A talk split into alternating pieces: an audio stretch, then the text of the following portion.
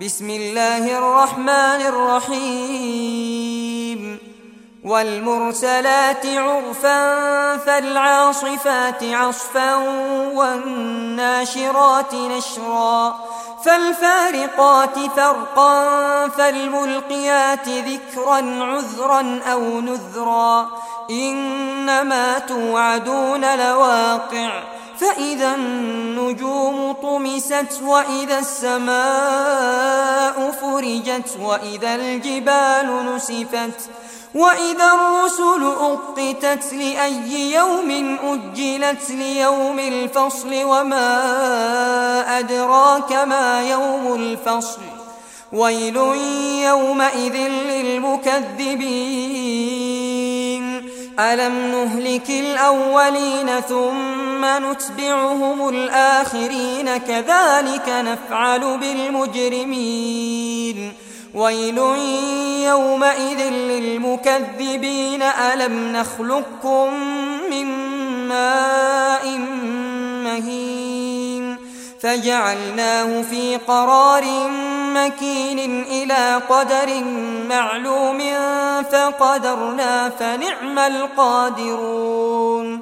ويل يومئذ للمكذبين ألم نجعل الأرض كفاتا أحياء وأمواتا وجعلنا فيها رواسي شامخات وأسقيناكم ماء فراتا. ويل يومئذ للمكذبين إلى ما كنتم به تكذبون. انطلقوا إلى ظل ذي ثلاث شعب لا ظليل ولا يغني من اللهب.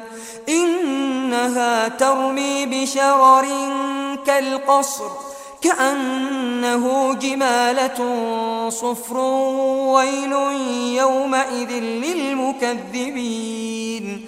هذا يوم لا ينطقون ولا يؤذن لهم فيعتذرون. ويل يومئذ للمكذبين. هذا يوم الفصل جمعناكم والأولين. فإن كان لكم كيد فكيدون. ويل يومئذ للمكذبين.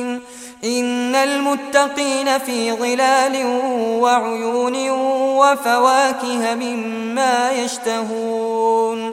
كلوا واشربوا هنيئا بما كنتم تعملون. إنا كذلك نجزي المحسنين ويل يومئذ للمكذبين. كلوا وتمتعوا قليلا إنكم مجرمون. ويل يومئذ للمكذبين وإذا قيل لهم اركعوا لا يركعون. ويل يومئذ للمكذبين فبأي حديث بعده يؤمنون.